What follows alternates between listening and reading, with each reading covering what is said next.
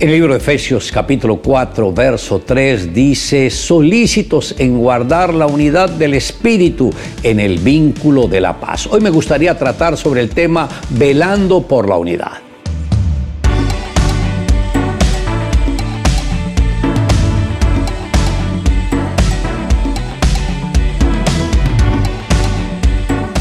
Una de las labores primordiales y permanentes de cualquier líder debe ser cuidar ese grupo que se le ha confiado para que permanezcan en unidad. El apóstol Pablo habla de que debemos luchar solícitamente con diligencia por guardar la unidad del Espíritu. ¿Qué puede romper la unidad del Espíritu?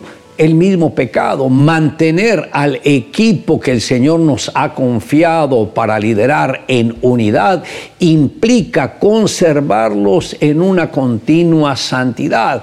Esa etapa abarca el trabajo continuo en el desarrollo de encuentros de una manera correcta, a fin de que si las personas tienen luchas internas, tenemos que ayudarles a identificar cuáles son los argumentos que el enemigo levantó contra ellos. ¿Qué fue lo que afectó la unidad en la época del pueblo de Israel? Podemos decir que el pecado. En principio ellos avanzaban unidos como un solo hombre. De esta manera conquistaban naciones enemigas y se enfrentaron a la amurallada ciudad de Jericó. Las murallas cayeron y el pueblo vio cómo sus enemigos fueron deshechos por el mismo poder de Dios, quien los quebrantó y los confundió delante de ellos. Pero cuando fueron a pelear contra la pequeña ciudad de Ai, sus moradores se levantaron contra ellos y los doblegaron, los vencieron y mataron a varios. Ante esa derrota los israelitas oran y dicen, Señor, ¿qué pasó? Y la respuesta del Señor fue, todo Israel ha pecado. La unidad había sido afectada por el pecado de un solo hombre llamado Acán. El pecado de uno solo afecta los resultados positivos de todo el grupo.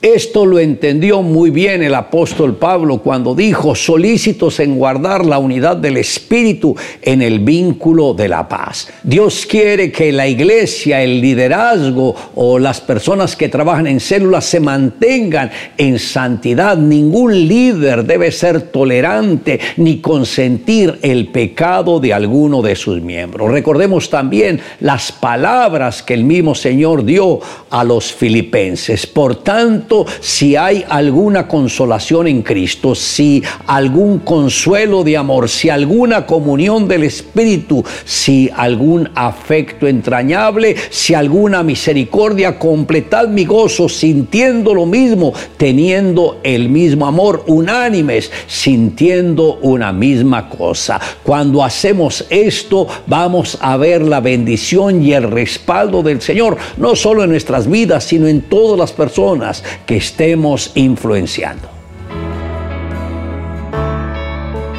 El único sobreviviente de un naufragio llegó a una pequeña isla inhabitada. Oraba fervientemente y le pedía a Dios que lo rescatara. Todos los días miraba hacia el mar esperando la ayuda por lo que tanto clamaba a Dios, pero ésta no llegaba. Estaba cansado de no ver la respuesta que necesitaba. Por ello comenzó a construir una pequeña casa para protegerse y guardar sus pocas posesiones. Un día, como acostumbraba, se fue de pesca después de estar buscando comida, regresó y encontró su pequeña casa envuelta en llamas. Una columna de humo subía hacia el cielo. Fue algo difícil de apagar el incendio hasta que lo logró. Aunque lo peor ya había pasado, todas sus cosas se habían perdido. Estaba confundido y su ira se desató contra Dios. Su boca se llenó de queja. ¿Cómo pudiste hacerme esto? Gritaba llorando de impotencia, abrumado, desconsolado. Perdió su casa, lo que más amaba. Todo se quemó, ya por el cansancio se quedó dormido sobre la arena. De pronto escuchó el sonido de la sirena de un barco que lo despertó y se acercaba a la isla, venía a rescatarlo.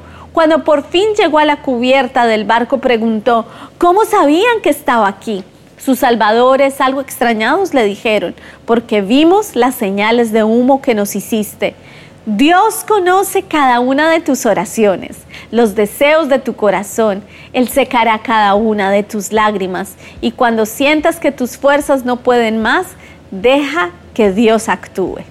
Le invito a que me acompañe en la siguiente oración. Amado Dios, gracias porque extendiste tu misericordia hacia nuestras vidas, que aunque no éramos parte del pueblo de Israel, extendiste tus manos de bondad y de misericordia para con cada uno de nosotros, nos atrajiste a ti a través de tu palabra, nos abriste espacio para que pudiéramos entrar al reino de los cielos a través de la fe y gracias Señor porque el milagro más grande fue que ofrendaste a tu propio Hijo Jesús por nuestra redención. Te amamos Dios en Cristo Jesús. Amén. Declare juntamente conmigo, estamos solícitos en guardar la unidad del Espíritu en el vínculo de la paz.